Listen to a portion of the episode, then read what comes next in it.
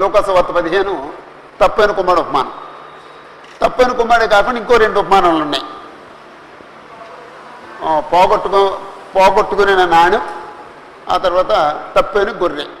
ఈ మూడు ఉపమానాలు కూడా ఒకే అధ్యాయంలో వ్రాయబడ్డాయి. ఇది చదువుతున్నప్పుడు లేకపోతే బోధించేటప్పుడు కానీ చాలా భిన్నమైన విషయాలు భిన్నమైన బోధలు చేయొచ్చండి. అంటే కంట్రోల్ లేకుండా బోధించవచ్చు కానీ మొదటి రెండు వచనాలు మొత్తం మన మనసంతటిని కంట్రోల్ చేస్తుందండి అంటే అక్కడ ఉన్న సంగతి ఏంటంటే సందర్భం చెప్పబడింది. మొదటి రెండు వచనాల్లో సందర్భం ఉందండి. ఓసారి మొదటి రెండు వచనాలు చూద్దాం. ఒకప్పుడు సమస్తమైన సుంకరులను పాపులను ఆయన బోధ వినుటకు ఆయన దగ్గరకు వచ్చుండగా పరిసయులను శాస్త్రులను అది చూచి ఇతడు పాపులు పాపులను చేర్చుకొని వారితో కూడా భోజనం చేస్తున్నాడని చాలా సణుక్కున్నది. అలా. అందుకు ఆయన ఈ ఉపమానము చెప్పాను. అంటే యేసుప్రభు ఈ ఉపమానాలు చెప్పడానికి కారణం ఏంటనమాట అండి? ఆ పరిశైలు శాస్త్రులు సణుక్కుంటున్నారటండి. ఎందుకు సణుక్కుంటున్నారండి? సుంకరులు పాపులు దేవుని యొక్క వాక్యం వెంటకు వచ్చారని వీళ్ళు సణుక్కున్నారు అందుకు ఆ సందర్భంలో యేసుప్రభు ఈ ఉపమానం చెప్పారండి.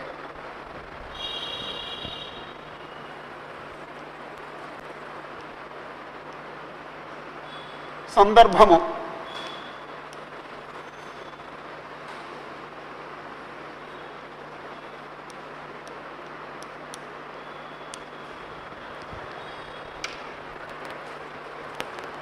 యేసుప్రభు ఆడియన్స్ ఎవరు అని చెప్పేసి అంటే రెండు రకాలైన మనుషులు. ఒకళ్ళేమో సామాన్య ప్రజలు రెండో వాళ్ళేమో మత నాయకులు. సామాన్య ప్రజలు అంగీకరించారా? మత నాయకులు అంగీకరించారండి. సామాన్య ప్రజలు అంగీకరించారండి. మత నాయకులు అంగీకరించలేదండి. మత నాయకులు తప్పు పట్టుకుంటే ప్రయత్నం చేశారండి. నేర నేర నేరాన్ని వేయటానికి ప్రయత్నం చేశారండి. ఆయన ఆయన్ని ఇరికించడానికి ప్రయత్నం చేశారండి. సామాన్య ప్రజలు ఏమి ప్రశ్నించకుండా ఆయన చెప్పింది చెప్పినట్టు అలా అలా లోపడ్డారండి ఇప్పుడు కూడా సామాన్య ప్రజలు యేసుప్రభు చెప్పిన దాన్ని దేవుడు చెప్పిన దాన్ని అంగీకరిస్తారండి. జ్ఞానవంతులు అంగీకరించరండి. జ్ఞానవంతులు ఈక్కి తోక్క లాగి అసలు విషయాన్ని విడిచిపెట్టేస్తారండి. అప్పుడు అదే అదే సమస్య ఇప్పుడు అదే సమస్య. ఎప్పుడు అదే సమస్య దేవుడు సామాన్యులకు కావాలండి. సామాన్య ప్రజలు దేవుణ్ణి వెతుకుతారండి. జ్ఞానవంతులు బిజీగా ఉన్నవాళ్ళు దేవుణ్ణి వెతకరండి. ఎందుకంటే వాళ్ళ వాళ్ళ జ్ఞానం మాకు వాళ్ళకి సరిపోద్ది అనుకుంటారండి. అంచేత ఇక్కడ అసలు యాక్చువల్గా ఇక్కడ రాయాలి. యేసుప్రభు దగ్గర ఉన్న కాలంలో ఆడియన్స్ ఎవరంటే సామాన్య ప్రజలు. సామాన్య ప్రజలు ఎవరు? సుంకరులు పాపులు. మతనాయకులు ఎవరు? పరిచయులు శాస్త్రులు. ఈ పరిచయన శాస్త్రులు సుంకరులతోనూ పాపులతోనూ సహవాసం చేయరు. వాళ్ళతో కలిసి భోంచేయరు వాళ్ళ దృష్టిలో వాళ్ళు హీనులు నీచులు. వాళ్ళు సహవాసం చేయరు ఎవరు ఎవరు చేయకూడదు అని కోరుకుంటారండి. అది వాళ్ళ మనస్తత్వం. ఏసురవి లోకానికి ఎందుకు వచ్చారండి? లోక చెప్పిన సంగతే. ఏసురవి లోకానికి ఎందుకు వచ్చారండి? పంతొమ్మిది పది. పంతొమ్మిది పది. ఆ, నశించిందని వెతికి రక్షించడానికి యేసుప్రభు మనుషు కుమారుడి లోకానికి వచ్చాడు. నశించిపోయే వాళ్ళని వెతికి రక్షించడానికి వచ్చారు యేసుప్రభు కాబట్టి ఆ సామాన్య ప్రజలు నశించిపోయారు. అంచేత వాళ్ళని వెతికి రక్షించడానికి యేసుప్రభు వచ్చారండి. ఆ- ఆ సందర్భంలో అక్కడ మూడో చూడ సంగతి ఏంటంటే అందుకు ఆయన ఈ ఉపమానము చెప్పసాగాను ఈ ఉపమానం చెప్పాను.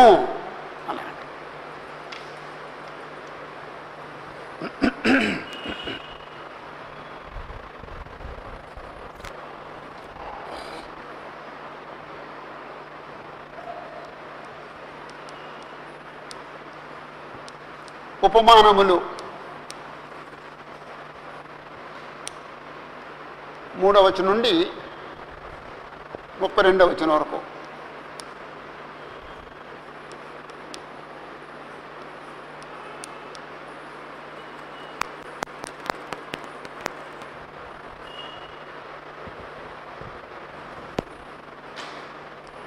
ఏడవ వచనం వరకు. ఒక ఉపమానంలోనేమో నూరు గొర్రెలు ఉన్నాయి ఓ గొర్రె తప్పిపోయింది. తప్పని గొర్రెని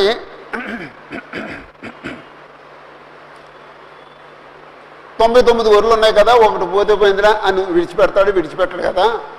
ఆ ఒకదాన్ని వెతికి తీసుకొస్తాడు కదా తీసుకొచ్చి సంతోషిస్తాడు కదా అని చెప్పారండి. రెండో భాగంలోనేమో ఎనిమిది పది వచనాల్లో రెండో భాగంలోనేమో ఒక స్త్రీకి పది నాణ్యాలు ఉన్నాయి. ఓ నాణ్యం పోయింది తొమ్మిది ఉన్నాయిలే ఒకటి పోతే పోని అనుకోదు కదా. అది దొరికే వరకు వెతుకుతుంది కదా. ఆ దొరికిన తర్వాత అందరిని పిలిచి నాకు పోయిన నాయన దొరికిందని చెప్పి సంతోషిస్తుంది కదా. అలాగే ఒక ఆయనకి ఇద్దరు కొడుకులు ఉన్నారు.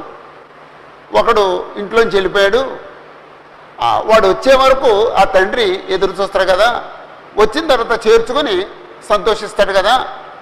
అని చెప్పేసని ఈ మూడు ఉపమానాలు కూడా పోయింది దొరికిన తర్వాత సంతోషిస్తాడు అని చెప్పాడండి. కిందకి వెళ్ళిపోవచ్చమ్మా. కింద తాళం తీసేయండి. కింద కింద తాళం తీయండి.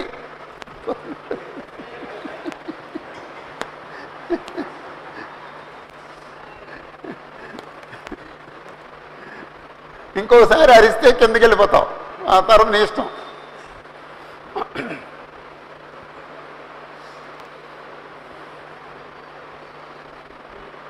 అంటే ఒకే సందర్భం మూడు ఉపమానాలు యేసు ప్రభు చెప్పారండి. ఓకే. మీలో ఏ మనిషికైనాను నూరు గొర్రెలు కలిగి ఉండగా వాటిలో ఒకటి తప్పిపోయిన ఎడల అతడు తొంభై తొమ్మిది తొమ్మిదింటిని అడవిలో విడిచి విడిచిపెట్టి తప్పైనది దొరక వరకు దానిని వెతకడా? అది దొరికినప్పుడు సంతోషంతో దాన్ని భుజముల మీద వేసుకుని ఇంటికి వచ్చి తన స్నేహితులను పొరుగువారిని పిలిచి మీరు నాతో కూడా సంతోషించుడి. తప్పైన నా గొర్రె దొరికినది అని వారితో చెప్పును చెప్పును కదా. వారితో చెప్పును కదా.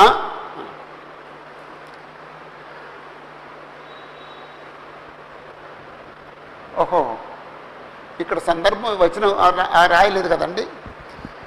వాక్యం వినుచున్న పాపులను చూచి పరిసయ్యులు చాలా సణుక్కునుట. వాక్యమును వినుచున్న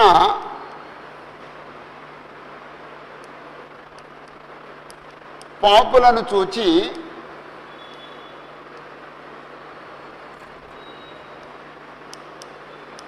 పరిసయులు చాలా సణుగుకొనుట.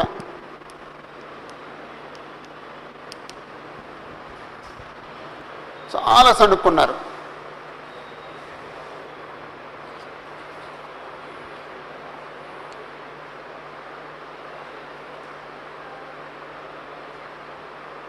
ఆ సందర్భంలో యేసు ప్రభు ఈ ఉపమానం చెప్పారు. అప్పుడు మూడు ఏడు వచనాలకి ఏమో రాసుకోవచ్చండి. తప్పిపోయిన గొర్రెను గుర్చిన ఉపమానం.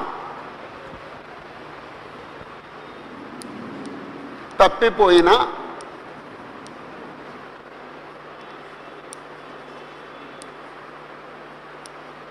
గొర్రెను గూర్చిన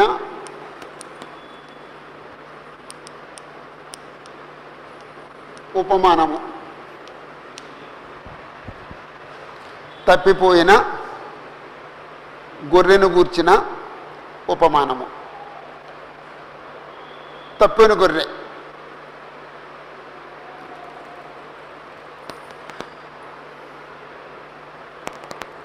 అంటే అక్కడ ఉన్న మనుషులకి గొర్రెలు కాయటం తెలుసు. ద్రాక్ష తోటలు తెలుసు. వ్యవసాయం తెలుసు. అంచేత ఆ సందర్భంలోనే యేసుప్రభు ఉపమానాలు చెప్పారండి. వాళ్ళకి తెలియని సందర్భాలు తీసుకొచ్చి ఉపమానాలు చెప్పలేదండి. అంచేత ఎప్పుడన్నా మనం ఎవరికన్నా చెప్పేటప్పుడు తెలియని సంగతులు చెప్పకూడదు. అమెరికా నుంచి ఉపమానం ఉదాహరణ తీసుకొచ్చి చెప్పకూడదండి. ఎందుకంటే ఇప్పుడు సార్ తెలియదండి పల్లెల్లో వెళ్ళినప్పుడు ఆ పల్లెటూరులో వాళ్ళకి తెలిసిన ఉపమానాలే చెప్పాలండి. పట్టణాల్లో ఉన్న వాళ్ళకి పల్లెటూరు ఉపమానాలు చెప్తే అంటే ఏంటి? అంటారండి. అంచేది కుదరదండి. పట్టణంలో ఉన్న వాళ్ళకి చెప్పినప్పుడు పట్టణ ఉపమానాలే చెప్పాలండి. పల్లెటూరులో పల్లెటూరులో వాక్యం చెప్పినప్పుడు పల్లెటూరు ఉపమానాలే చెప్పాలండి. అలాగండి. కాబట్టి తెలియని తెలియని విషయాలు చెప్పి వాళ్ళు ఇబ్బంది పెట్టకూడదండి. తెలిసిన సంగతులే చెప్పి ఉదాహరణగా చెప్తే వాళ్ళకి బాగా అర్థం అవుద్దండి అలా. తెలియని సంగతిని అర్థం వివరించడానికి తెలిసిన సంగతిని చెప్తున్నాను తెలియని సంగతిని వివరించడానికి తెలియని సంగతిని చెప్తే అది బాగోదండి. అంటే తెలిసిన సంగతే చెప్పాలండి. కాబట్టి మీలో ఏ మనిషికైనా నూరు గొర్రెలు ఉన్నాయి ఒకటి తప్పిపోయింది. తొంభై తొమ్మిదిని అడవిలో విడిచిపెట్టి పోయి దొరికే వరకు తప్పిపోయింది దొరికే వరకు వెతకడా? అన్నాడండి. చిన్నప్పుడు అనిపించేది అవును విడిచిపెట్టి వెళ్ళిపోతే మరి ఈ ఈ తప్పిపోతే? అనిపించిందండి నాకు నా తెలుగు తగ్గుతానని విడిచిపెట్టేది ఈ పోతే అని. అంటే ఇవి కాసుకునే వాళ్ళు ఉంటారు తర్వాత ఇవి దొడ్లో ఉంటాయి.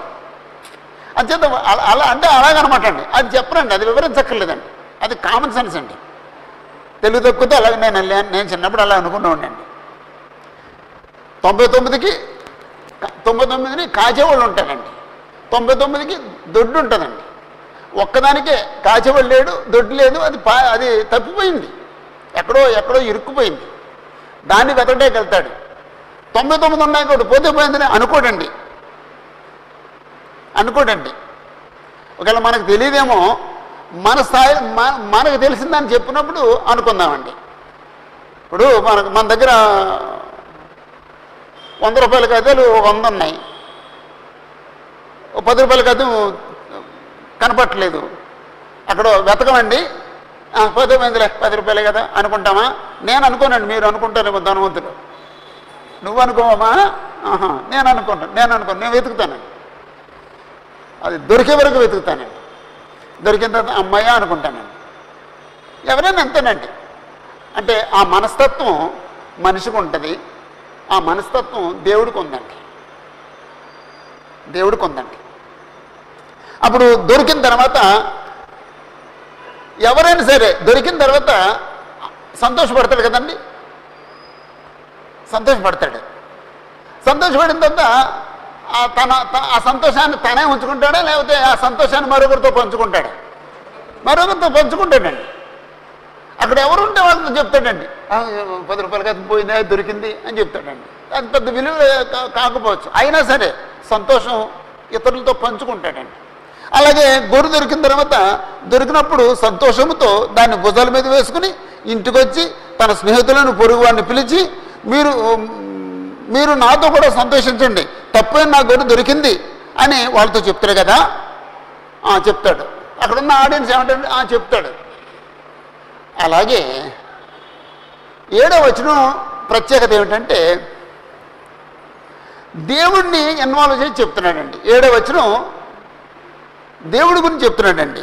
అటువలే మారు మనసు అక్కర్లేని తొంభై తొమ్మిది మంది నీతిమంతుల విషయంలో కలుగు సంతోషం కంటే మారు మనసు పొందు ఒక్క పాప విషయమై పరలోకమందు ఎక్కువ సంతోషం కలుగును. ఇప్పుడు తొంభై తొమ్మిది నీతిమంతులు ఎవరండి తొంభై తొమ్మిది మంది నీతిమంతులు ఎవరండి గట్టిగా చెప్పండి. ఆ పరిశీలన శాస్త్రులు తొంభై తొమ్మిది మంది నీతిమంతులు ఎవరంటే పరిశీలన శాస్త్రులు. అంటే నీతి నీతిమంతులు వాళ్ళు కానీ నీతిమంతులు అనుకుంటున్నారు వాళ్ళు. అందుకే సామాన్యుల్ని దరి చేరనివ్వట్లేదండి. వాళ్ళేమో మేము నీతిమంతులం ఆ పాపలతో మేము చేరం అంటారన్నమాట అండి వాళ్ళతో వాళ్ళతో మాట్లాడం మేము వాళ్ళతో కలిసి భోజనం చెయ్యం అంటున్నారండి. అంచేత అది యాక్చువల్గా యేసులోపు వ్యంగ్యంగ్ అనే మాట అండి అది. వాళ్ళు నీతిమంతులు నేను నీతిమంతులు పిలవడానికి రాలేదు. నేను పాపులు పిలవటానికి వచ్చాను. అంటే వాళ్ళు దాన్ని దాన్ని బట్టి వాళ్ళు నీతిమంతులేనా? కాదండి. నీతిమంతులని వాళ్ళు అనుకుంటున్నారు. నేను వాళ్ళని పిలవటానికి రాలేదు. యేసుప్రభు చేత పిలవబడకపోతే రక్షణ ఉంటుందా? రక్షణ ఉండదండి. రక్షణ ఉండదండి. అలాగండి. వాళ్ళు నీతిమంతులు అనుకుని రక్షణ కోల్పోతున్నారు వాళ్ళు. నేను పాపులు పిల్లలకు వచ్చాను. ఎవరైతే నేను పాపిని అనుకుంటాడో అతను నేను పిలవడానికి వచ్చాను. అతను రక్షిస్తాను. ఇప్పుడు దేవుని యొక్క సన్నిధికి ఇద్దరు వ్యక్తులు వచ్చారండి. ఒక ఆయనేమో సొంకరి ఒక ఆయనేమో పరిసేడు పరిసేడు ఏమన్నాడండి? ప్రభువా నీకు తెలుసా లేదో? నేను పదో భాగం ఇస్తున్నాను. ఇంకే నేను ఉపవాసం చేస్తున్నాను. నేను ఇదిగో ఎలాంటి కాను అని దేవుడికి చెప్తున్నాడండి. అంటే పోతండి అతను ఏమనుకున్నాడు నేను నీతిమంతుడిని అంటున్నాడండి. దేవుని చేత నీతిమంత్రికి ఎంచబడ్డాడండి అతను? ఎంచబడలేదండి మరి సుంకం ఏం చేశాడండి? దూరంగా నిలబడి రొమ్ము కొట్టుకుంటూ ప్రభువా నీ సన్నిధికి రావటప్పుడు నేను యోగ్యుని కాను అని కొట్టుకున్నాడండి. అతను దేవుని చేత అంగీకరించబడ్డాడండి. ఈ ఇద్దరిలో ఎవరు నీతిమంతులుగా ఎంచబడ్డారు అని యేసుప్రభు ప్రశ్న వేశారండి. ఇక్కడ అదే పరిస్థితి అండి. పరిచయమేమో గర్విస్తున్నారు మేము నీతిమంతులు అనుకుంటున్నారు. ఏసుప్రభు ఏమంటే నువ్వు మీ మీ నీతిమంతులు మిమ్మల్ని పిలవటానికి నేను రాలేదు అన్నాడు సామాన్యులేమో మేము పాపులు అంటున్నారు మీరు పాపులు కదా మిమ్మల్ని పిలవటానికి వచ్చాను నేను అంటున్నారు అలాగండి. కాబట్టి ఈ తొంభై తొమ్మిది మంది ఎవరిని ఎవరిని సూచిస్తున్నారండి? పరిశీలన సూచిస్తుందండి. పరిశీలన విషయంలో దేవుడు సంతోషిస్తాడా? సంతోషించడండి. ఎందుకంటే వాళ్ళు వాళ్ళు మారు మనసు లేని వాళ్ళండి మారు మనసు గురించి మనం తర్వాత ఆలోచిద్దామండి. ఓకే. మారు మనసు ముందు ఒక్క పాప విషయంలో పరలోక మందు ఎక్కువ సంతోషం కలుగును. పరలోకంలో ఎవరున్నారండి దేవుడు ఉన్నాడండి. మారు మనసు పొందే ఒక్క పాపి విషయంలో దేవుడు సంతోషిస్తాడు. అక్కడ దేవుడు అనే పదం వాడలేదు పరలోకంలో సంతోషం అన్నాడు పరలోకంలో ఎవరు ఉంటాడు? దేవుడు ఉంటాడు అత తర్వాత పదవచనంలో మాత్రం దేవుడు అనే పదం వాడాడు. అంచేత ముందు దాంట్లో ఆ పదం వాడలేదండి. ఓకే. ఏడో వచనం ఆ, ఉపమానానికి ముగింపండి.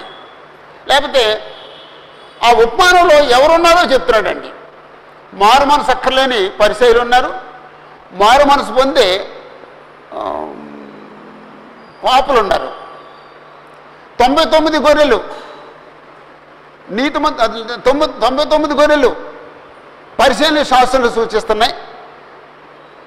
తప్పిపోయిన ఒక్క గొర్రె పాపని సూచిస్తుంది. ఏసులో ఎందుకు వచ్చారండి లోకానికి. తొంభై తొమ్మిది మంది కోసం రాలేదండి.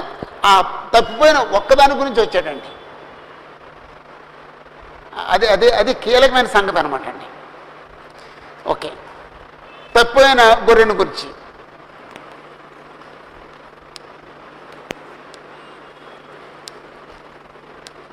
ఎనిమిది పది వచనాల్లో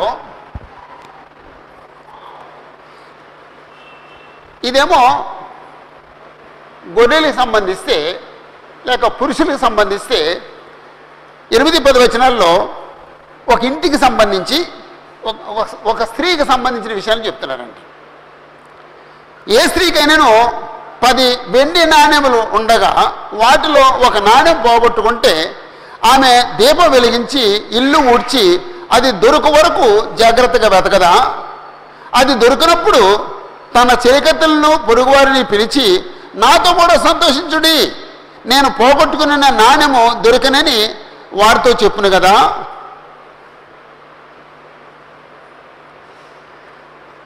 ఇప్పుడు తప్పిపోయిన నాణ్యం అన్నామండి? తప్పిపోయిన నాణ్యం అన్నామండి? తప్పిపోద్దా నాణ్యం ఆ గొర్రె తప్పిపోద్ది ఎందుకంటే నడిచి వెళ్ళిపోద్ది ఇది నడిచి వెళ్ళదు అంచేత పోగొట్టుకొనబడిన లేకపోతే పోగొట్టుకుని నాణ్యము అనాలి పోగొట్టుకుని నాణ్యము అంటే ధర్మం. పోగొట్టుకొనబడిన అనొచ్చు. అంత రెండు అక్షరాలు ఎక్కువ లేకుండా పోగొట్టుకుని నాణ్యము.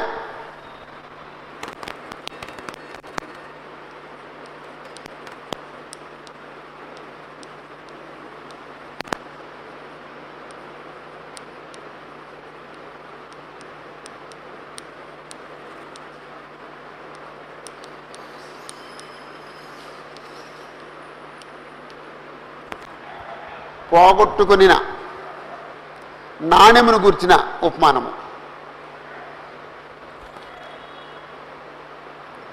ఒక ఆవిడకి పది నాణ్యాలు ఉన్నాయి ఆ పది నాణ్యాలు ఒక నాణ్యం కనబట్టలేదు పోయింది. ఆ, పోయినలే ఓడిపోతే పోయింది. పది ఉన్నాయి తొమ్మిది ఉన్నాయి పర్లేదులే అనుకుంటే అలాంటి వాళ్ళు ఉంటారండి ప్రస్తుతం. ఉన్న ప్రస్తుత సమాజం ఉన్నారండి. ఉన్నారండి. వాళ్ళు నేను ఏమంటానంటే విలువ తెలియని వాళ్ళు. విలువ తెలియని వాళ్ళు. నిర్లక్ష్య నిర్లక్ష్య వైఖరి కలిగిన వాళ్ళు. నేనే అనుకుంటానంటే ఒకవేళ బియ్యమే ఉన్నాయనుకోండి ఒలికినాయి అనుకోండి చీపురుతో వచ్చేసి డస్ట్బిన్లో పడేయకూడదండి. భీములకు దేం ఏం చేద్దాం? మనం ఏం చేస్తాం?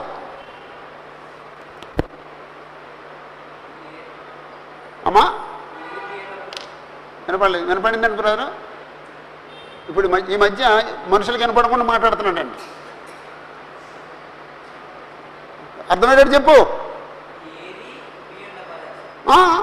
అంతేనండి. నేను కూర్చుని ఆ బియ్యం ఒక్కొక్కటి ఏరుతానండి. అవి ఒక్క గింజ పోవడం నాకు ఇష్టం ఉండదండి. ఇప్పటికీ నేను ఏరుతానండి. నా పిల్లలు ఏరాలని కోరుకుంటానండి. ఒకలా చెప్తాడు కానీ ఆయన నేను లేకపోతే తుడిచేస్తాడండి.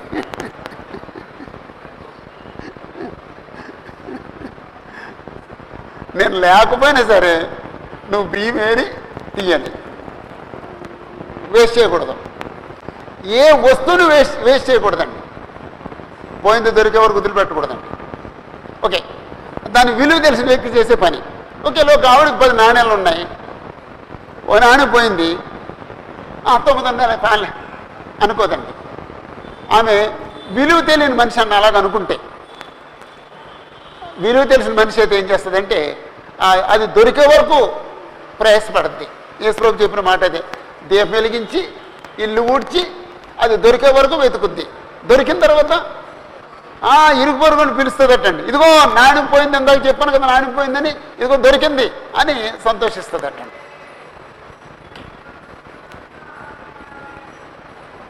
ఇప్పుడు ఈ నాణ్యం తొమ్మిది నాణ్యాలు ఎవరిని సూచిస్తున్నాయండి? పరిశీలన శాస్త్రం సూచిస్తున్నాయండి. పోయిన నాణ్యం ఎవరు సూచిస్తుందండి? సుంకర్లు పాపల్ని సూచిస్తుందండి. ఆ వెతికిన స్త్రీ ఎవరిని సూచిస్తుందండి? యేసుప్రభుని చూసేస్తుందండి. సంతోషించేది ఎవరండి? అప్పుడు పదో వచనంలో అప్పుడు దేవునికి ముడి పెట్టాడండి ఇదేమో ఫిజికల్గా ఒక స్టోరీ చెప్పి పదో వచనంలో దేవునికి ముడి పెట్టాడండి దేవుడికి ముడిపెట్టి ఏమంటాడంటే అటుమలే అలాగే మారు మనసు పొందు మారు మనసు పొందు ఒక పాపి విషయమై దేవుడు తన దూతల ఎదుట సంతోషించును. దేవుని దూత ఎదుట సంతోషించును. అసలు సంతోషము కలుగును అని మీతో చెప్పుతున్నాను. కాబట్టి సంతోషించేది ఎవరంటే దేవుడు. దేవుడు హృదయం కలిగిన వ్యక్తి. ఆయనకి ఫీలింగ్స్ ఉన్నాయి. ఆయనకి దుఃఖం ఉంది. ఆయనకి సంతోషం ఉంది. ఆయన ఎప్పుడు దుఃఖపడతాడండి? ఒక మనిషి పాపం చేస్తే దుఃఖపడతాడండి? ఎందుకు ఒక మనిషి పాపం చేస్తే దేవుడు దుఃఖపడతాడండి? కళ్యాణ్ గారు ఎందుకు ఒక మనిషి పాపం చేస్తే దేవుడు దుఃఖపడతాడు?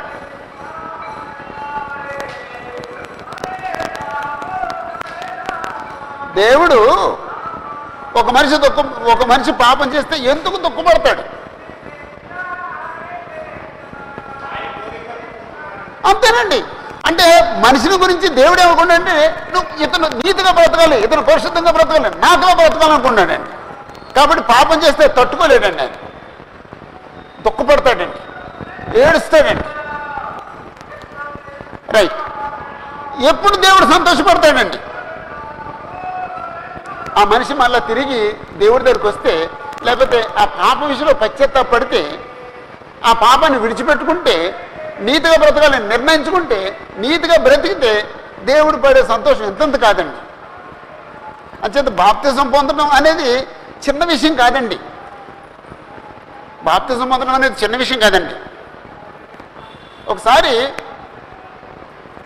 ఒక ఆయనకు వాక్యం చెప్పాం. ఆయన బాప్తిజం పొందారు. ఆయన భా ఆయన భార్యకు వాక్యం చెప్పించాడు ఆయన. ఆయన భార్య బాప్తిజం పొందినప్పుడు ఆయన రాలేదండి. యాక్చువల్గా ఆయన భార్య బాప్తిజం పొందినప్పుడు ఆయన రా- అక్కడ ఉండాలండి.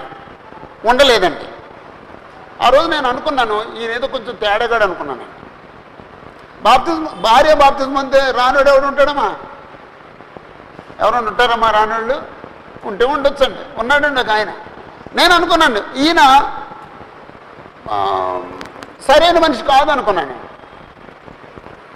కానీ తర్వాత తేలింది ఆయన సరైన మనిషి కాదని ఆ క్షణం నాకు అంటే నేను అనుకున్నాను కానీ అప్పుడు తేలలేదు కొన్ని సంవత్సరాలు తేలలేదు. చివరికి తేలింది ఏంటంటే ఆయన సరైనడు కాడండి. భార్య బాప్తిజం మధ్య రానుడు ఎవడు ఉంటాడండి. రానుడు ఉంటాడంటే దేవుడు మనసు లేనోడు దాని విలువ తెలియనోడు ఆ సంతోషంలో పాల్గొననివాడు ఒకవేళ అలాంటి వాళ్ళు ఎవరైనా మనలో ఉంటారేమో దేనికి ఎంత విలువ ఇవ్వాలో దానికి అంత విలువ ఇవ్వాలండి ఇక్కడ నీకు భోజనం చాలా ముఖ్యమేమో కానీ బాప్తి సంబంధం కంటే అది భోజనం విలువైంది కాదు. నీ ఉద్యోగం చాలా విలువైందేమో కానీ బాప్తిజం కంటే విలువైంది కాదు. నీ క్యాంప్ చాలా విలువైందేమో కానీ బాప్తిజం కంటే విలువైంది కాదు. నీ నీ శరీర సంబంధం అనారోగ్యం చాలా చాలా ఆటంకకరమైందేమో. కానీ బాప్తిజం బాప్తిజం భార్య బాప్తిజం అందేటప్పుడు వెళ్ళ వెళ్ళ వెళ్ళకున్నంతటిది అంత సమస్య కాదు అది కావాలంటే తర్వాత నాతో మాట్లాడండి ఎవరైనా సరే. దేనికి ఇవ్వాల్సిన విలువ దానికి ఇవ్వాలండి. దేవుడిని హోమా సంతోషించే కార్యమేదండి దేవుడిని సంతోషపరిచే కార్యమేదండి ఒక పాపి బాప్తిజం పొందడం నువ్వు దాంట్లో పాల్పొందట్లేదంటే అర్థం ఏంటండి? దేవుని మనసు ఉందా నీకు? లేదండి దేవుని మనసు లేదండి నీకు. అందుకని నువ్వు ఆ- ఆ సంతోషకరమైన కార్యంలో పాల్గొనలేదు. విలువ తెలియని వ్యక్తులు. ఓకే. తొమ్మిది నాణాలు ఉన్నాయి. తొమ్మిది నా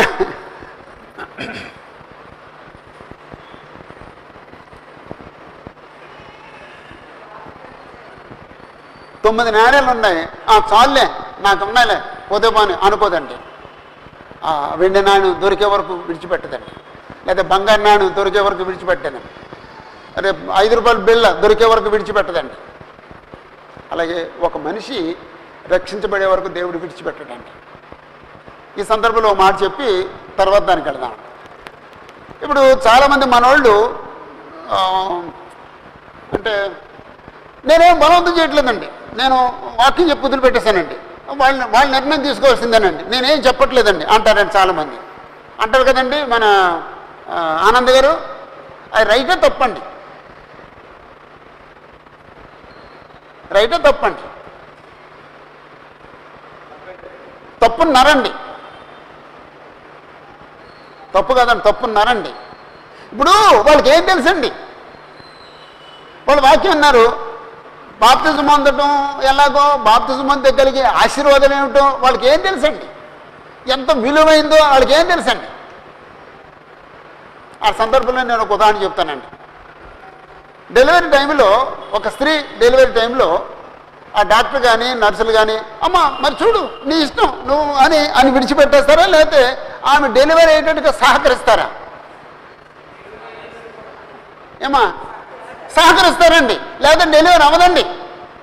అలాగే ఆ వ్యక్తి ఆ పాపైన వ్యక్తి బాప్తిజం అంది దేవుని కుమార్తె అవ్వడానికి లేక దేవుని కుమారుడు అవ్వడానికి వాక్యం చెప్పిన వ్యక్తి కానీ ఇంతకుముందు రక్షించబడ్డవాడు కానీ సహకరించాలండి. ఫోర్స్ చేయాలండి. చెప్పాలండి అమ్మా ఇంత ఇంత ఇంత విలువైనది బాప్తిజం అంటే దేవుడు నువ్వు నువ్వు బాప్తిజం పొందితే దేవుడు సంతోషిస్తాడు. నువ్వు బాప్తిజం పొందితే దేవుడు దుఃఖపడతాడు అని చెప్పాలండి. నువ్వు బాప్తిజం పొందితే దేవుడు కుమార్తెం అయిపోతావు నువ్వు బాప్తిజం పొందితే సాతన కుమార్తె ఉండిపోతావు. నువ్వు బాప్తిజం పొందితే దేవుని రాజ్యంలో ప్రవేశిస్తావు. నువ్వు బాప్తిజం పొందితే సాతన రాజ్యంలో ఉంటావు. నువ్వు బాప్తిజం పొందితే పరలోకానికి వెళ్తావు. నువ్వు బాప్తిజం పొందితే నరకానికి వెళ్ళిపోతావు. చెప్పొద్దండి? అప్పుడు ఈ మాటలు చెప్పడానికి ఏమొద్దండి? అయితే బాప్తిజం వద్దని బ్రదరు.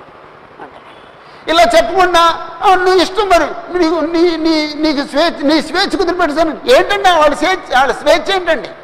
లోకస్తులుగా బ్రతకడం వాళ్ళ స్వేచ్ఛ అండి. అంటే తెలుగు తక్కువ మాటలు చాలామంది వాడతారండి. అవి తెలుగు తక్కువ మాటలండి. నేను బలవంతంగా బాప్తిజం ఇప్పించమంటలేదండి. వాళ్ళకి విషయాలు అర్థమయ్యేంత వరకు చెప్పాలండి. వివరంగా చెప్పాలండి. బాప్తిజం అంతా ఎవరు సంతోషిస్తారండి? మన తండ్రి అయిన దేవుడు సంతోషిస్తాడండి. అంతకంటే గొప్ప కార్యం ఏముందండి? బైబిల్లో ఓ మాట ఉందండి. బాప్తిస్మిచ్చి ఇచ్చి వచ్చి వాక్యం వాక్యం చెప్తున్నప్పుడు ఈ ఈ సుంకర్లు పాపులేమో దేవుడు న్యాయవంతుడని దేవుని యొక్క సంకల్పం లోబడ్డారటండి. పరిశీలన శాస్త్రులేమో బాప్తిజం అందక తమ విషయమైన దేవుని సంకల్పం నిరాకరించి అన్నాడండి నాకు వచ్చింది చెప్పాలండి ఎవరైనా. లోకసమర్త ఏడొచ్చిన నలభై వచనాలు ఉన్నాయి. లోకసు వార్త ఏడవ అధ్యాయం ఇరవై తొమ్మిది ముప్పై వచనాలు. అందరూ ఒకసారి తీయండి. ఒక ఎంతవరకు గుర్తుపెట్టుకోకపోతే గుర్తుపెట్టుకోండి. లోకాసు వార్త ఏడవ అధ్యాయం ఇరవై తొమ్మిది ముప్పై వచ్చినారు ప్రజలందరూ సుంకరులను యోహాను బాధ విని అతనిచ్చిన బాప్తిజం పొందిన వారై దేవుడు న్యాయవంతుడు అని ఒప్పుకున్నది పరిశైలను ధర్మశాస్త్రోపదేశకులను అతని చేత బాప్తిజం పొందక తమ విషయమైన దేవుని సంకల్పమును నిరాకరించిరి. అంటే సామాన్య ప్రజలేమో బాప్తిజం ఉంది దేవుడు ఎంత గొప్పోడో అన్నారండి. ఈ పరిశైల శాస్త్రులేమో బాప్తిజం పొందకుండా దేవుని సంకల్పాన్ని నిరాకరించారండి. కాబట్టి నీ ఇష్టం నువ్వేం చేసుకుంటే చేసుకో అని విడిచిపెట్టేయకూడదండి. అలా విడిచిపెట్టేస్తే వంద సంవత్సరాలైనా సరే వాళ్ళు బాప్తిజం పొందరండి. కానీ దేవునికి వాళ్ళు కొంచెం వివరంగా చెప్పగలిగితే ఆ క్షణమే బాప్తిజం పొందుతారండి. ఆ క్షణమే బాప్తిజం పొంది అప్పుడు నిజంగా ఆనందిస్తారండి. నిజంగా ఆనందిస్తారండి. ఓకే. కాబట్టి రెండవ రెండవ ఉపమానం ఏంటంటే పోగొట్టుకునిన నాణ్యమును గుర్చిన ఉపమానం. ఒక స్త్రీ పోగొట్టుకుని నాణ్యం అన్న కూడా అనొచ్చు. ఓకే.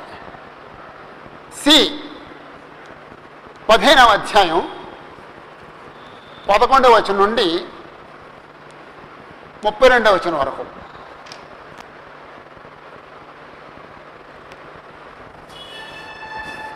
ఈ ఉపమానం సిద్ధ గారు ఈ ప్రపంచంలో ఎంతమంది తెలుసండి? ఈ ఉపమానం ఈ ప్రపంచంలో ఎంతమంది తెలుసండి? అందరూ తెలుసండి. అందరూ తెలుసండి. కదండి? అందరూ తెలుసు కదండి బ్రదరు? ప్రాడికల్ సన్ అందరూ తెలుసు కదండి? మన పుస్తకాల్లో కూడా ఉందండి కథ. అందరికీ తెలుసండి. యేసుప్రభు నమ్మని వాళ్ళకి కూడా తెలుసండి. ఓకే. అప్పుడు ఈ ఈ స్టోరీలో ఈ ఉపమానంలో పదకొండవ వచ్చి నుండి. మరియు ఆయన అంటే మరియు అంటే ఇంకొక ఇంకొక ఉపమానం చెప్పారు అని.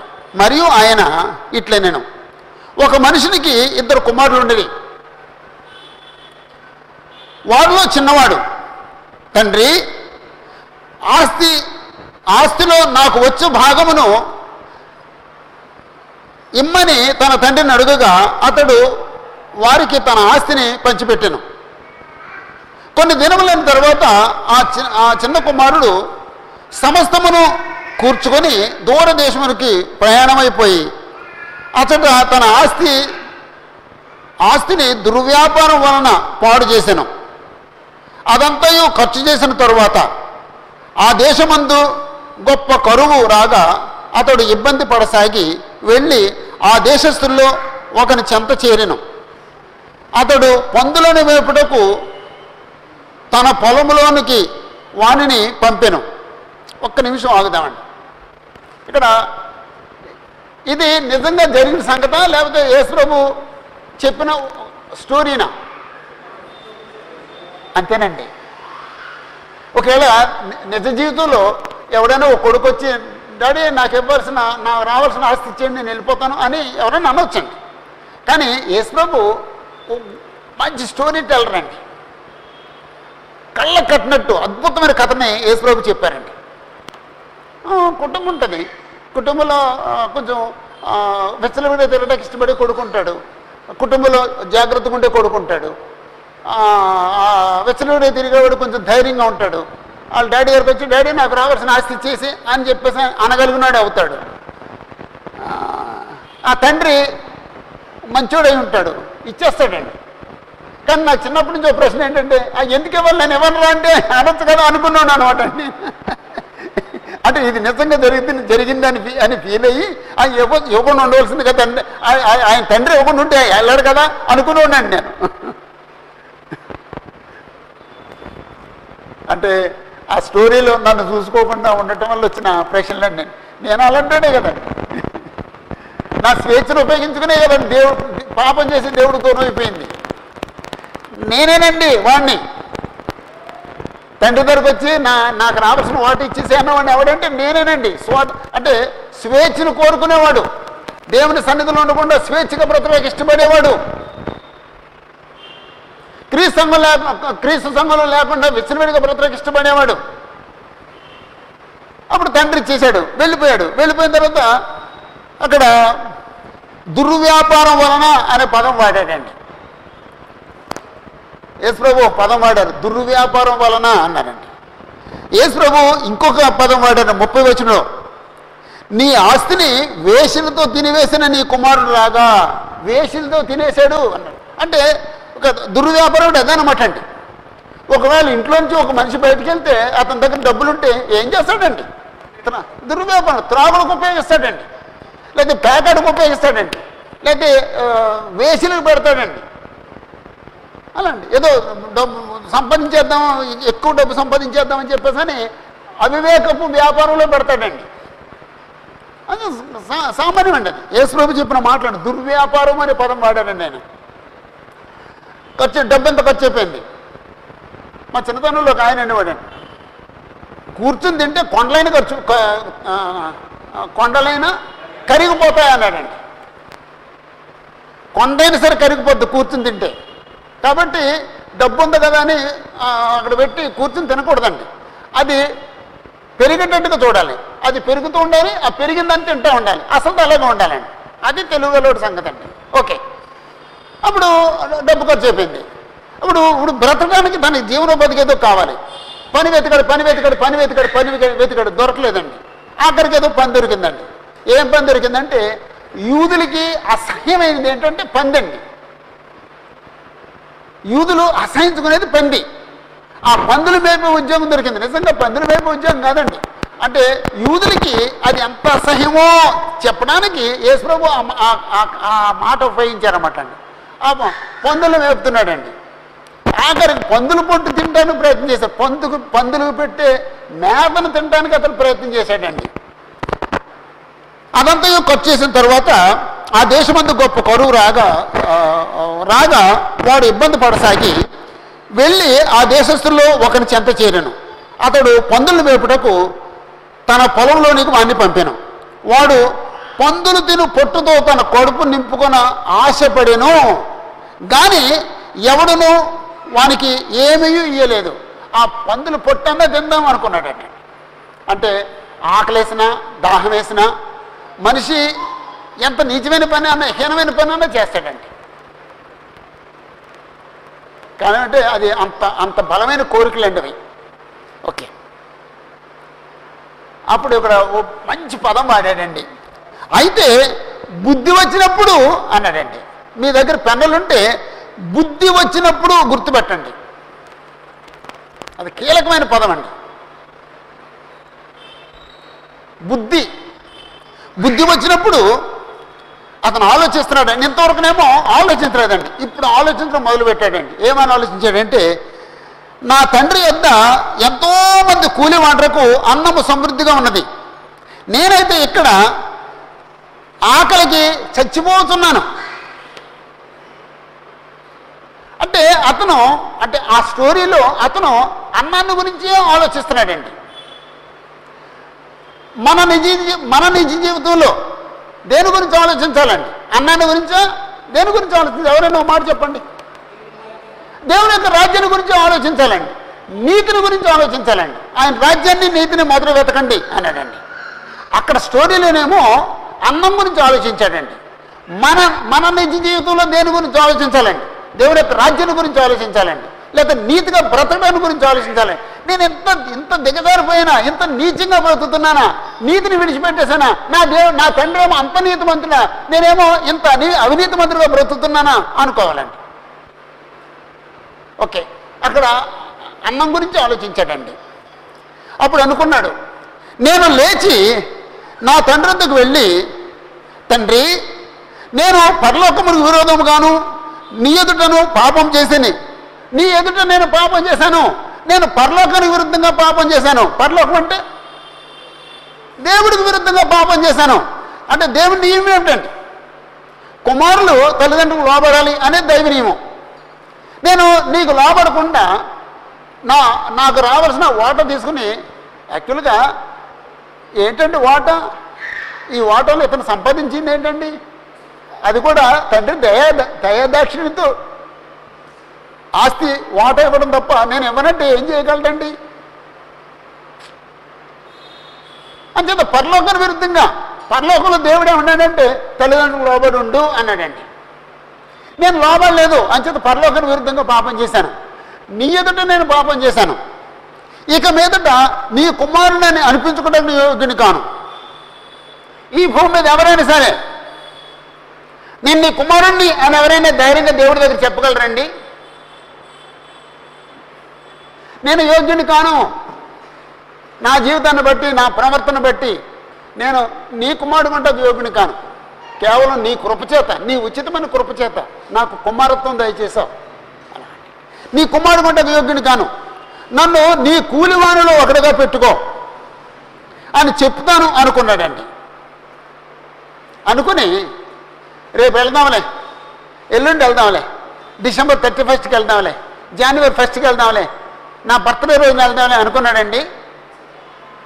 అలా అనుకుంటే మాత్రం మాత్రం ఫూలిష్ వెళ్ళండి లేచి తన తండ్రి వద్దకు వచ్చాను. కాబట్టి తండ్రి దగ్గర రావడానికి ఓ డేట్ నిర్ణయించుకోకూడదండి. తండ్రి దగ్గర రావడానికి వెంటనే రావాలండి. అదండి ఈ ఈ స్టోరీలో ఉన్న ఓ గొప్ప సంగతి. బుద్ధి వచ్చినప్పుడు మనిషికి బుద్ధి రావాలండి. రెండు తండ్రి దగ్గరకు వచ్చిన తర్వాత నా యోగ్యతను బట్టి నన్ను ఆయన కుమారుడుగా చేసుకున్నాడు అనుకోకూడదండి. నేను అయోగ్యుణ్ణి ఆయన కృపను బట్టి నన్ను నన్ను కుమారుడుగా చేసుకున్నాడు అనుకోవాలండి. నన్ను కుమారుడు చేసుకో అని డిమాండ్ చేయకూడదండి. నీ సేవకుల్లో ఒకటిగా చేసుకో అని తగ్గించుకుని దేవుడి దగ్గర రావాలండి. ఓకే. ఇదేమో ఇంట్లోంచి వెళ్ళిపోయిన కుమారుడు స్టోరీ. అప్పుడు స్టోరీని యేసుబాబు అక్కడి నుంచి చెప్తున్నారండి. ఆ తండ్రి ఆ కుమారుడు కొరకు ఎదురు చూస్తూనే ఉన్నాడండి. తండ్రి తెలియగలడు కదండి. ఈయన డబ్బు తీసుకెళ్ళాడు. ఆ డబ్బు ఖర్చు అయిపోద్ది. డబ్బు ఖర్చు అయిపోయిన తర్వాత వాడు ఏదో ఉద్యోగం కోసం ట్రై చేస్తాడు. వాడు సుఖపడినాడు కదా ఉద్యోగం చేయలేడు. కాబట్టి ఏం చేస్తాడు? మళ్ళీ తిరిగి నా దగ్గరకు వస్తాడు అని తండ్రికి ఉండి తెలియదు తండ్రి తండ్రి- తండ్రికి ఉందండి ఈ తండ్రి అయితే సర్వజ్ఞుడండి. ఈ తండ్రి అయితే సర్వజ్ఞుడండి. కాబట్టి తండ్రి ఏం చేస్తున్నాడంటే కొడుకు వస్తాడని ఎదురు చూస్తున్నాడండి. అతడు వాడు ఇంకా దూరంగా ఉన్నప్పుడు తండ్రి వాడిని చూచి కనికరపడి పరిగెత్తి వాడిని మెడ మీద పడి ముద్దు పెట్టుకొనేను. ఇక్కడ ఇద్దరు సంగతి ఆలోచించాలండి. కుమారుడు వచ్చాడంటే అతను లేముందండి. పశ్చిత్తాపం ఉందండి. మారు మనసు ఉందండి. అప్పుడు తండ్రి వెళ్ళి పరిగెత్తుకెళ్ళి వాడు ఇంకా అంటే వాడు వస్తాడని ఎదురు చూసి వాడు ఇంకా దూరంగా ఉన్నప్పుడే తండ్రి వాడి దగ్గరికి వెళ్ళి కౌగులించుకుని మెడ మీద పడి కౌగులించుకుని ముద్దు పెట్టుకున్నాడంటే తండ్రి దగ్గర ఏముందండి? ప్రేమ ఉందండి. ఇతని దగ్గరేమో మారు మనసు ఉందండి. తండ్రి దగ్గరేమో ప్రేమ ఉందండి. తండ్రి దగ్గర ప్రేమ ఇప్పుడే వచ్చిందా? వెళ్ళ వెళ్ళిపోయినప్పటి నుంచి ప్రేమ ఉందా? వెళ్ళి వెళ్ళిపోయినప్పటి నుంచి ప్రేమ ఉందండి. మరి అప్పుడే ఎందుకు కౌగులించుకోలేదు? మారు మనసు లేదు కాబట్టి. ఇప్పుడు ఎందుకు కౌగులించుకున్నాడు? మారు మనసు ఉంది కాబట్టి. అంటే దేవుడు మెడ మీద పడి కౌగులించుకోవాలంటే మనలో ఏముండాలన్నమాట అండి? మారు మనసు ఉండాలండి. పశ్చాత్తాపం ఉండాలండి. మనలో ఉన్న పశ్చాత్తాపం చూస్తే దేవుడు కరిగిపోతాడండి.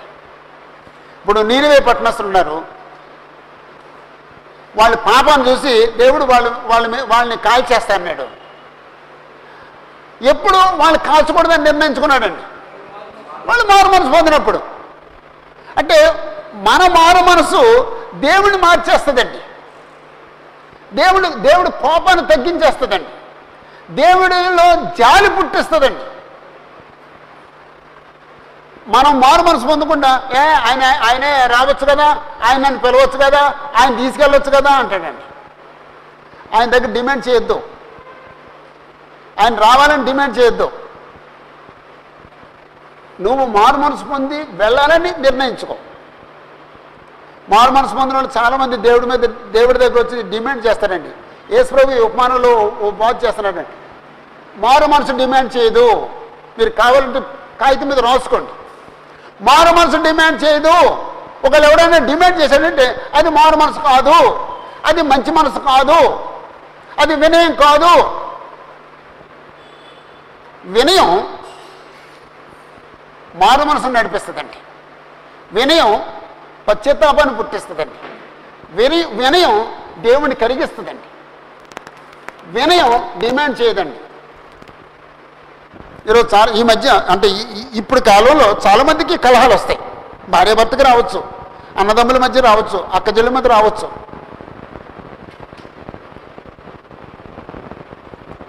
ఇద్దరం ఆలోచించాలండి. అవును మన మా అన్నయ్యకి నాకు కలహం వచ్చింది. అసలు కారణం ఎవరు? అనుకోవాలండి? కారణం అప్పుడు ఈయన నేనే కారణం. అనవసరంగా మా అన్నయ్య మా అన్నయ్యలో నేను కోపం రేపాను అనుకోవచ్చు. లేకపోతే నేను కారణం కాదు వాడే కారణం అని అనుకోవచ్చు. అప్పుడు ఇతను అలా ఆలోచించి ఓహో నేనే కారణం అంచేత నేను వెళ్ళి నా తమ్ముడితో మాట్లాడతాను అనుకోవచ్చు. అయితే మా అన్నయ్యతో మాట్లాడతాను అనుకోవచ్చు. కానీ యేసుప్రభు చెప్పిన మాట ఏంటండి ఇద్దరికి అన్నదమ్ములు ఇద్దరి మధ్య సమస్య వచ్చింది. నువ్వు సమస్య కాదు. మీ అన్నయ్య సమస్య అప్పుడు యేసుప్రభు ఏమన్నాడండి? ఇతనితో ఏమన్నాడండి? అండి నువ్వేని సమాధానపడు కారణం అతనే. సమస్య కారణం అన్నే. తమ్ముడు కాదు. అయితే అన్నయ్యని రమ్మంటున్నాడా? యేసుప్రభు తమ్ముడిని వెళ్ళమంటాడా సమస్య ఉన్నవాడిని రమ్మంటున్నాడా? సమస్య లేనివాడిని రమ్మంటున్నాడండి యేసుప్రభు సమస్య లేనివాడిని రమ్మంటున్నాడండి. అది క్రిస్టియానిటీ. అది క్రిస్టియానిటీ. నాలో సమస్య లేదు. సమస్య నీలోనే ఉంది అని అన అనకూడదండి. సహోదరుడా లేదా అన్నయ్య మన ఇద్దరు ఓ తల్లి- ఓ తల్లి బిడ్డలం. మన ఇద్దరికి సమస్య వచ్చింది. సరే ఎవరు ఎవరి ద్వారా వచ్చిందో? ఓకే వదిలిపెట్టేద్దాం. మనతో సమాధానం పొందుతాం. నీకు అభ్యంతరం లేదు కదా? లేకపోతే మనం మనకి సమస్య మనకు వచ్చిన సమస్య వల్ల మనం నిత్యజీవనం పోగొట్టుకున్నాం సమాధానంగా బ్రతుకుదాం. నాకు నాకు అభ్యంతరం లేదు నేను నీ దగ్గరికి వచ్చాను. అని వచ్చాను అతను మంచోడైతే ఓకే సమాధానం పడదాం అంటాడు అతను ఇష్టపడకపోతే తిరస్కరిస్తాడండి అలాగండి. ఇక్కడ తప్పని మనసు మార్చుకుని తండ్రి దగ్గరకు వచ్చాడండి. అతను మారు మనసు పొందాడండి. తండ్రి ఏమో ఎప్పటి నుంచో ఎదురు చూస్తున్నాడండి. అప్పుడు తండ్రి కొడుకులో ఉన్న మారు మనసును చూసి ఆ తగ్గింపును చూసి తిరిగి తండ్రి దగ్గర రావడం చూసి తండ్రితో కలిసి ఉండాలనే కోరికను చూసి ఈయన పరుగున వెళ్ళి మెడ మీద పడి కౌగులించుకుని ముద్దు పెట్టుకున్నాడండి. చేర్చుకున్నాడండి. చేర్చుకున్నాడండి. ఇది మనందరి జీవితంలో మనం ఎవరో వచ్చి మన ఇంటికి వచ్చి వాక్యం చెప్పిన తర్వాత మనం మారు మనసు పొందిన తర్వాత బాప్తిజం పొందినప్పుడు ఇది జరిగిందండి. కానీ మనకు తెలియదండి సంగతి. తెలుసండి? ఎవరన్నా రికార్డ్ చేస్తే తెలుస్తుందండి. ఎవరన్నా వీడియో వీడియో తీస్తే తెలుస్తుందండి. మనం ఎలా మారు మనసు పొంది తండ్రి దగ్గరికి వచ్చామో దేవుడు మనల్ని ఎలా చేర్చుకున్నాడో ఎలా మన పాపలు కడిగేశాడో అది వీడియో తీస్తే తెలుస్తుందండి. మనందరి జీవితంలో ఇది జరిగిందండి. మనం మారు మంది వచ్చామా దేవుడి దగ్గరికి వచ్చామండి. ఆయన మనల్ని కౌగులించి చేర్చుకున్నాడా? చేర్చుకున్నాడండి. ఈరోజు కుమారత్వం అనిపిస్తున్నామా అనిపిస్తున్నామండి మనం మన జీవితంలో జరగలేదా? జరిగిందండి. జరిగిందండి. ఎంత అద్భుతమైన స్టోరీ చెప్పారండి యేసుబాబు ఎంత అద్భుతమైన స్టోరీ చెప్పారండి. మనలందరినీ ఇన్వాల్వ్ చేశారండి. ఓకే. అప్పుడు ఈయన అంటున్నాడండి అప్పుడు ఆ కు- ఇరవై ఒకటి వచ్చిన అప్పుడు ఆ కుమారుడు అతనితో తండ్రి నేను పరలోకమును విరుద్ధంగాను నీ ఎదుటను పాపం చేసేది ఇక మీద నీ కుమారుడిని అనిపించుకుని నేను యోగ్యుని కాను. అనేను. ఈ మాటల్లో ఏం కనపడుతుందండి? తగ్గింపు కనపడుతుందండి. అంటే దేవుడి దగ్గరికి వచ్చేటప్పుడు మనందరం కూడా తగ్గించుకుని రావాలి అని యేసు ప్రభు కోరుతున్నారు యేసుప్రభు చెప్తున్నారు. గర్వం అసలు పనిచేయదండి దేవుడి దగ్గరికి వచ్చేవాడు గర్వంతో రాకూడదండి. తగ్గింపుతో రావాలండి. ఓకే. అప్పుడు తండ్రి దాని గురించి ఏమైనా మాట్లాడానండి తండ్రి ఆ విషయాన్ని మాట్లాడానండి అసలు ఏం మాట్లాడలేదండి. అసలు పట్టించుకోలేదండి నాకు అనవసరమని. ఇప్పుడు నువ్వు చెప్పింది నేను ఎన్నో నేను చేసేది చేస్తాను. అసలు నువ్వు రావడం వరకునే నీ పని. తర్వాత చేసేదంతా నా పని. అసలు అది అది అది అది ఉందండి అక్కడ. అసలు తండ్రి కొడుకు చెప్పిన మాటలు పట్టించుకోలేదండి.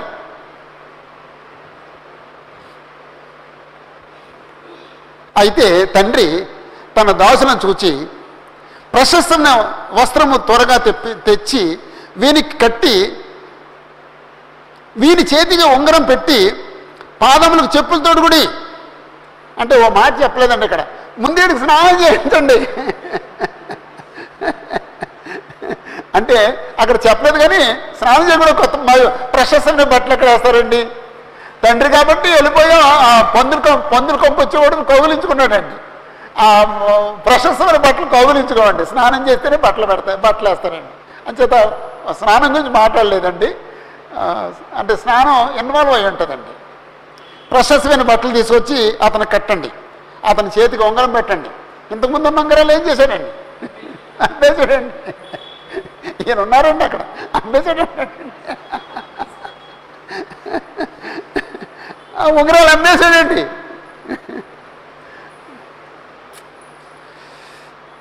ఆ పాదాలు చెప్పులు తొడగండి. అంటే ఆ స్థితిని పోగొట్టుకున్నాడండి మళ్ళీ తిరిగి ఆ స్థితిని ఇస్తున్నాడండి. దేవుడు మనల్ని పుట్టించినప్పుడు ఎలా పుట్టించండి ఒకటి దేవుడు మనల్ని పుట్టించినప్పుడు ఎలా పుట్టించాడండి?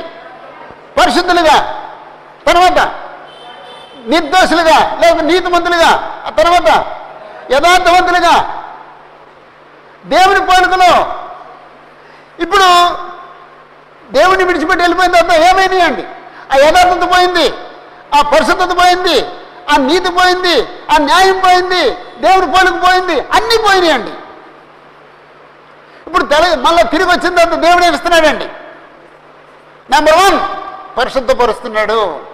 నెంబర్ టూ నీతి మందుగా తీరుస్తున్నాడు. నెంబర్ త్రీ యథార్థంగా బ్రతికే అవకాశం ఇస్తున్నాడు. నెంబర్ ఫోర్ ఆయన ఆయన స్వరూపాన్ని ఇస్తున్నాడు.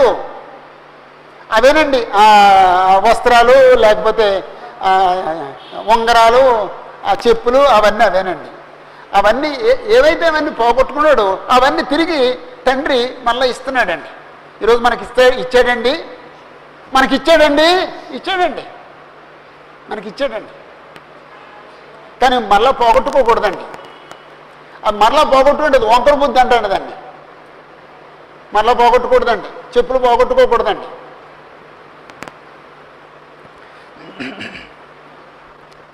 అప్పుడు ఇరవై మూడు వచ్చినలో క్రొవ్విన దూడను తెచ్చి వధించుడి మనం తిని సంతోషిద్దాం. ఈ నా కుమారుడు చనిపోయి మరల బ్రతికెను తప్పిపోయి దొరికెను అని చెప్పాను. అంతటి వారందరూ సంతోషపడసాగిరి.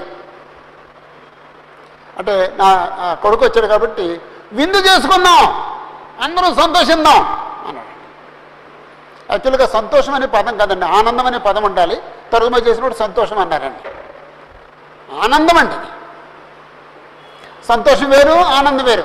ఏంటమ్మా సంతోషం అంటే ఏంటమ్మా? టీవీ చూసి జోకులు వింటే విని నవ్వుతాం చూడండి అది సంతోషం అండి. ఆనందం అంటే ఏంటండి? ఒక సత్క్రియ చేసినప్పుడు కలిగే ఆ సంతృప్తిని ఆనందం అంటారండి.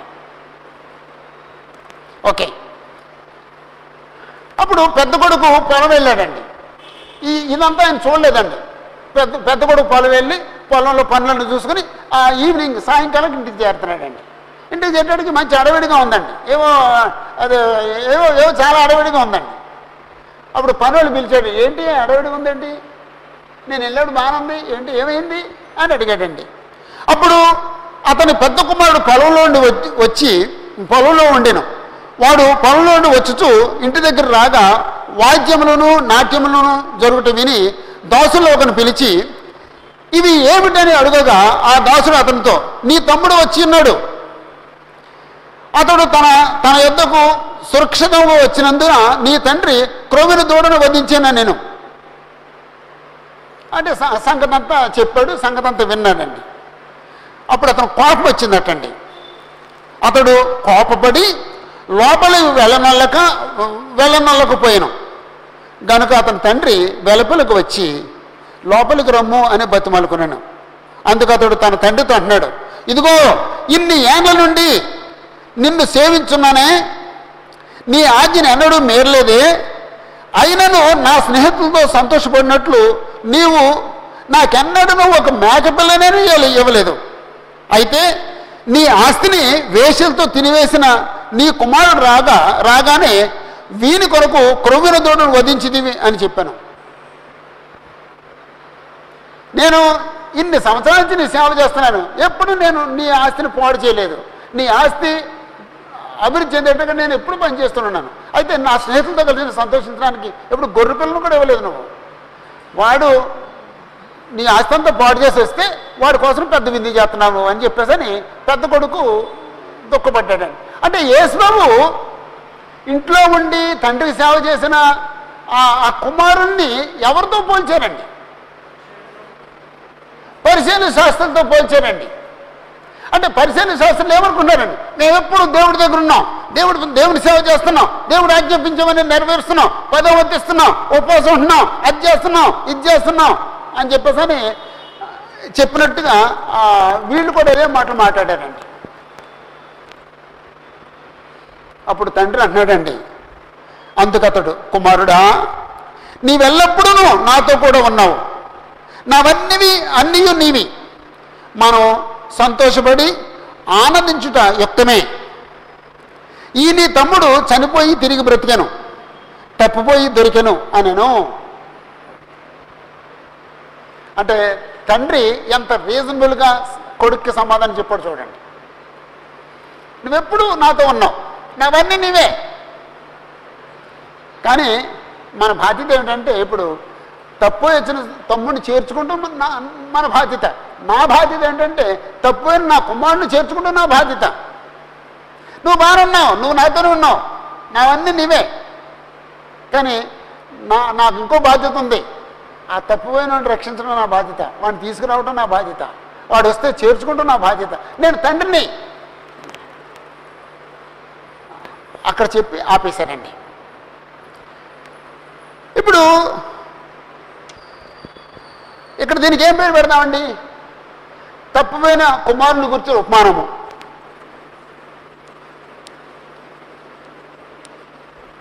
తప్పిపోయిన కుమారుని గూర్చిన ఉపమానము. తప్పిపోయిన కుమారుని గుర్చిన ఉపమానము.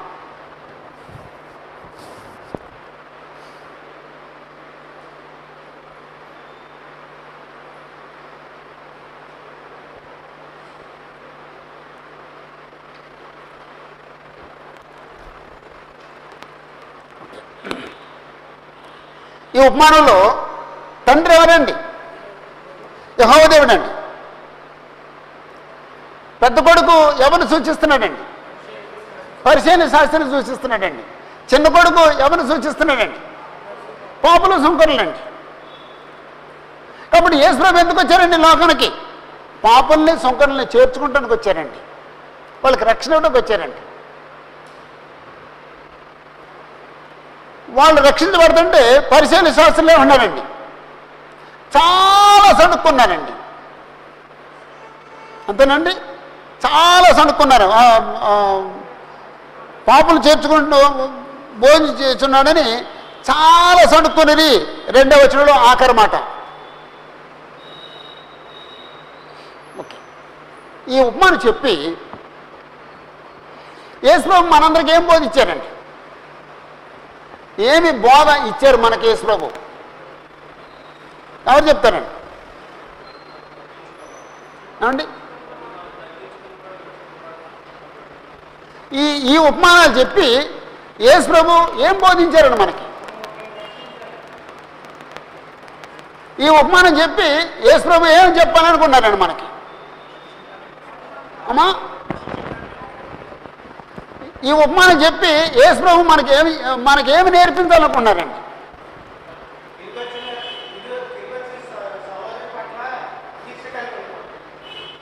అది మీరేమో ఈర్ష్య కలిగి ఉండకూడదని నెగిటివ్లో చెప్పండి పాజిటివ్లో చెప్పండి.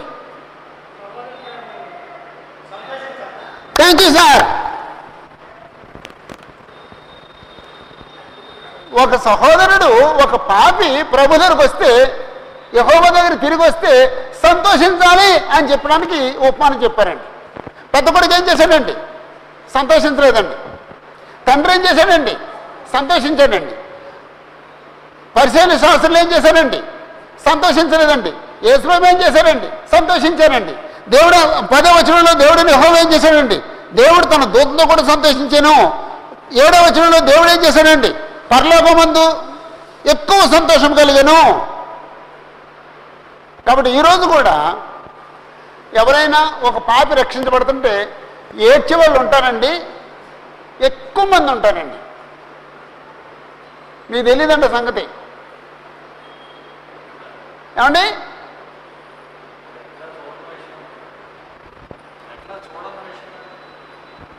ఉన్నారండి బ్రదరు. మనం ఒక వ్యక్తి రక్షించబడుతుంటే సంతోషపడమండి ఏడుస్తామండి. అందుకే అసలు వాళ్ళు రక్షించబడాలని కోరుకోమండి. ఏ మన బంధువులు రక్షణ లేని వాళ్ళు లేరా? మరి ఎందుకు చెప్పట్లేదు మనం? ఇప్పుడు మన మన మన బంధువులు చాలామంది లేరండి. మరి ఎందుకు వాళ్ళకి వాక్యం చెప్పట్లేదు? పెద్ద కుమారుడు మనస్తత్వం అండి చాలామందికి మేమే మేమే రక్షించబడాలి వాళ్ళకి రక్షణ ఉండకూడదు అని అనుకుంటారండి.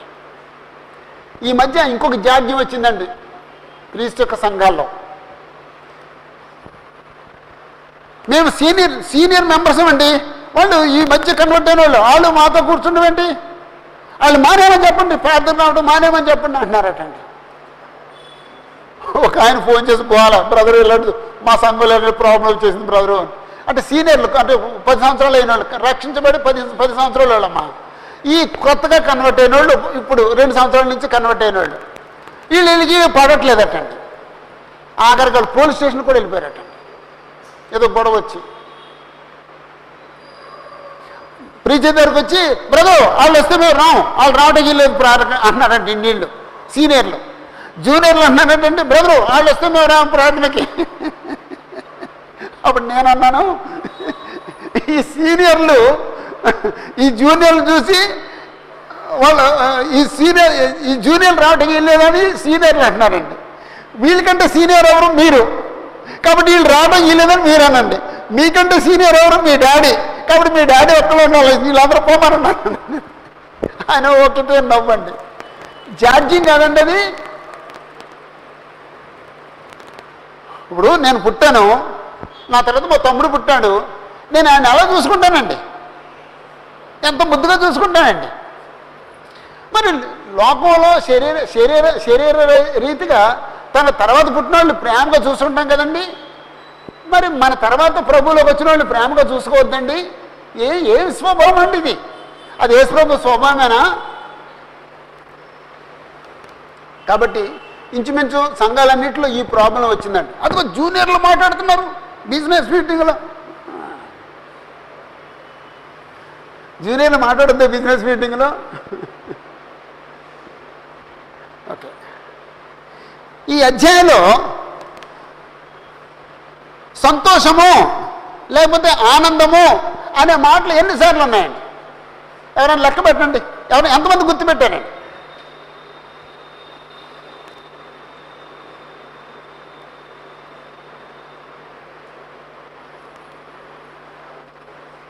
ఎన్నిసార్లు ఉన్నాయండి సంతోషం అనే మాట.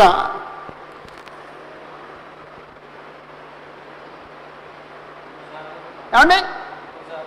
వినపడలేదండి. వినపడలేదండి. తొమ్మిది సార్లు అండి ఓకే. ఐదో వచనంలో సంతోషముతో ఆరో వచనంలో సంతోషముతో ఏడో వచనంలో సంతోషం కంటే ఏడో వచనంలో రెండోసారి సంతోషం కలుగును. తొమ్మిదో వచనంలో సంతోషించుడి. పదో వచనంలో సంతోషం సంతోషము.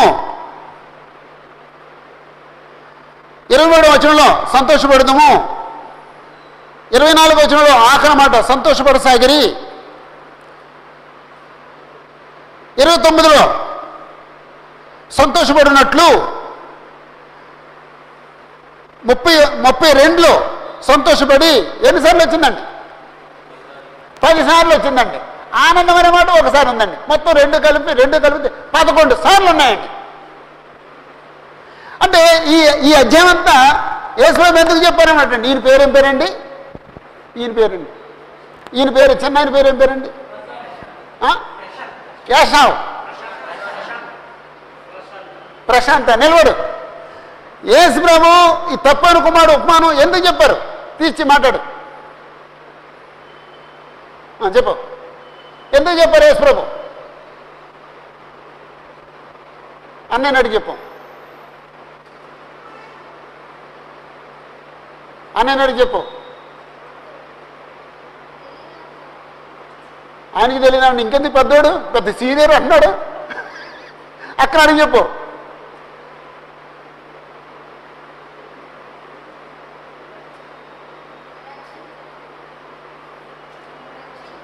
నువ్వు చెప్పమ్మా.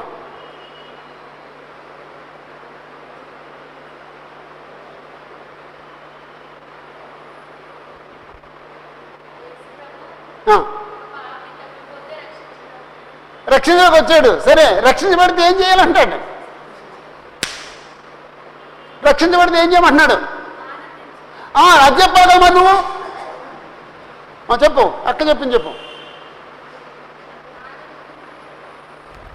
అంతేనండి థ్యాంక్ యూ కూర్చోనమ్మా. అంటే ఈరోజు చెప్పిన ఈ వాక్యం ఆయన కూడా పట్టుకోవాలని నేను ఆయన అడిగానండి. మా అందరిలో మన అందరిలో చిన్నవాడు ఆయనేనండి. నువ్వా? నువ్వు చిన్నవాడువా నువ్వు సీనియర్ అనుకున్నాను నేను.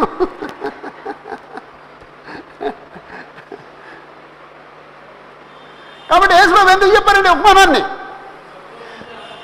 నశించిపోయిన వ్యక్తి రక్షించబడితే సంతోషించండి. సంతోషించండి. పరిశీలి శాస్త్రులు సంతోషించలేదండి. యేసు ప్రభు సంతోషించాడండి. యెహోవా సంతోషిస్తాడండి. పరిశుద్ధాత్మ సంతోషిస్తాడండి. దేవుని మనసు కలిగిన వాళ్ళు సంతోషిస్తారండి. ఒక ఒక మెచ్యూరిటీ వస్తే మనందరికీ ఎలాంటి భావం ఉంటుందో తెలుసండి? ఎవరికైనా వాక్యం చెబుదాం. ఎవరినైనా కన్వర్ట్ చేద్దాం. ఎవరైనా మారుమనిసి పొందితే బాగుండు. ఎవరైనా మారుమనిసి పొందితే ఆనందిస్తారండి. మాకు చిన్నప్పటి నుంచి ఒక ఒక ఒక అదే ఒక అలవాటు ఉందండి. వాక్యం చెప్పడానికి వెళ్తాం. వాక్యం చెప్పిన తర్వాత వాళ్ళు ఎవరైనా కొంచెం వాక్యం సరిగా వింటే ఆనందం ఆనందం కలిగిపోద్దండి. బ్రదరు రేపు బాప్తిజం అందాం అన్నారనుకోండి ఆనందం కలుగు ఓ పాటలు పాడుకుంటూ వచ్చేస్తామండి. సైకిల్ ఎంత దొక్కుతామో మాకే తెలియదండి. అలా సైకిల్ దొక్కేసేవాళ్ళం అండి. ఆనందం అండి. ఒక వ్యక్తి రక్షించబడతాడంటే ఎంత ఆనందపడిపోయి ఇప్పటికీ అంతేనండి. నేను రాత్రి రెండున్నరకు పడుకున్నానండి. ఆరున్నర లేచిపోయానండి. నాలుగు గంటలు నిద్రపోయానండి. ఉదయం బాప్తిజం వద్దారన్నారండి నేను నిద్ర పట్టనండి అలాగండి. కాబట్టి ఎవరైనా రక్షించబడ ఎవరైనా రక్షించబడాలని కోరుకోవాలండి. అది దేవుడి మనసు. ఎవరైనా రక్షించబడాలని కోరుకోవాలండి. అది యేసుప్రభు మనసు. ఆయన ప్రాణ పెట్టింది ఎందుకండి? నశించిపోయిన వ్యక్తి రక్షించబడాలని అందుకు యేసుప్రభు ఈ ఉపమానాలు చెప్పాడండి వాక్యం వినుచున్న పాపలను చూచి పరిశైలు చాలా సణుక్కున్నారు. అలాంటి బుద్ధి మనకు ఉండకూడదు. మనకి మనకి ఎలాంటి బుద్ధి ఉండాలండి? మారు మనసు అక్కర్లేని తొంభై తొమ్మిది మంది నీతిమంది విషయం కలిగి సంతోషం అంటే మానవ మనసు ముందు ఒక్క పాప విషయంలో పరలోక ముందు ఎక్కువ సంతోషం కలుగును. ఆ బుద్ధి మనకు ఉండాలండి. మానవ మనసు ముందు ఒక పాపి విషయంలో దేవుని దూతలు ఎదుట సంతోషం కలుగును. ఆ బుద్ధి మనకు ఉండాలండి. మనము సంతోషపడి ఆనందించుట యుక్తమే. ఆ సంతోషం మనకు ఉండాలండి. ఈ నా కుమారుడు చనిపోయి మరల బ్రతికాను. తప్పిపోయి దొరికినని చెప్పాను. అంతటా వారు సంతోషపడసాగిరి. ఆ బుద్ధి మనకు ఉండాలండి.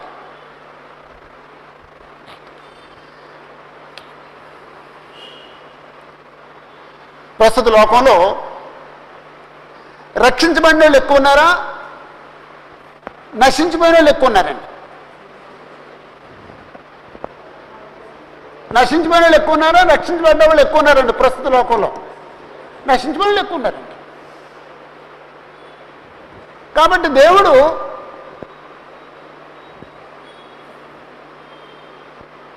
ఎక్కువ సంతోషాన్ని అనిపిస్తున్నాడా ఎక్కువ దుఃఖాన్ని అనిపిస్తున్నారా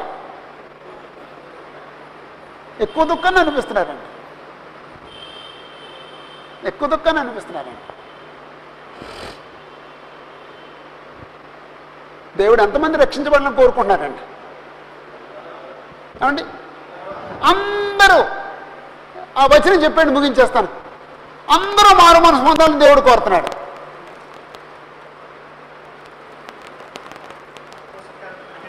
అపోసుల కార్యాలు పదిహేడవ అధ్యాయం ముప్పై వచనం. ఆ అజ్ఞాన కాలములను దేవుడు చూచి చూడట్టుగా ఉండేను. ఇప్పుడైతే అంతటను అందరూ మారు మనసు పొందవాలని మనుషులకు ఆజ్ఞాపించున్నాడు. అందరూ మారు మనసు పొందాలి. అంతటా మారు మనసు పొందాలి. అది దేవుడి కోరిక. అది మన కోరిక అవ్వాలి. కాబట్టి కనిపించిన వాళ్ళందరికీ మారు మనసు పొందండి. మారు మనసు పొందండి అని చెప్తామండి రక్షించబడు. దేవుని దేవుని దగ్గర దేవుని కుమారుడవు. నువ్వు పోగొట్టుకున్న నీతిని తిరిగి సంపాదించుకో. నువ్వు పోగొట్టుకున్న పరిశుద్ధతను తిరిగి సంపాదించుకో. నువ్వు పోగొట్టుకున్న యథార్థతను తిరిగి సంపాదించుకో. నువ్వు పోగొట్టుకున్న కుమారత్వాన్ని తిరిగి సంపాదించుకో. నువ్వు పోగొట్టుకున్న దేవుని యొక్క పోలికను తిరిగి సంపాదించుకో అని ప్రతి మనిషికి చెప్పాలండి.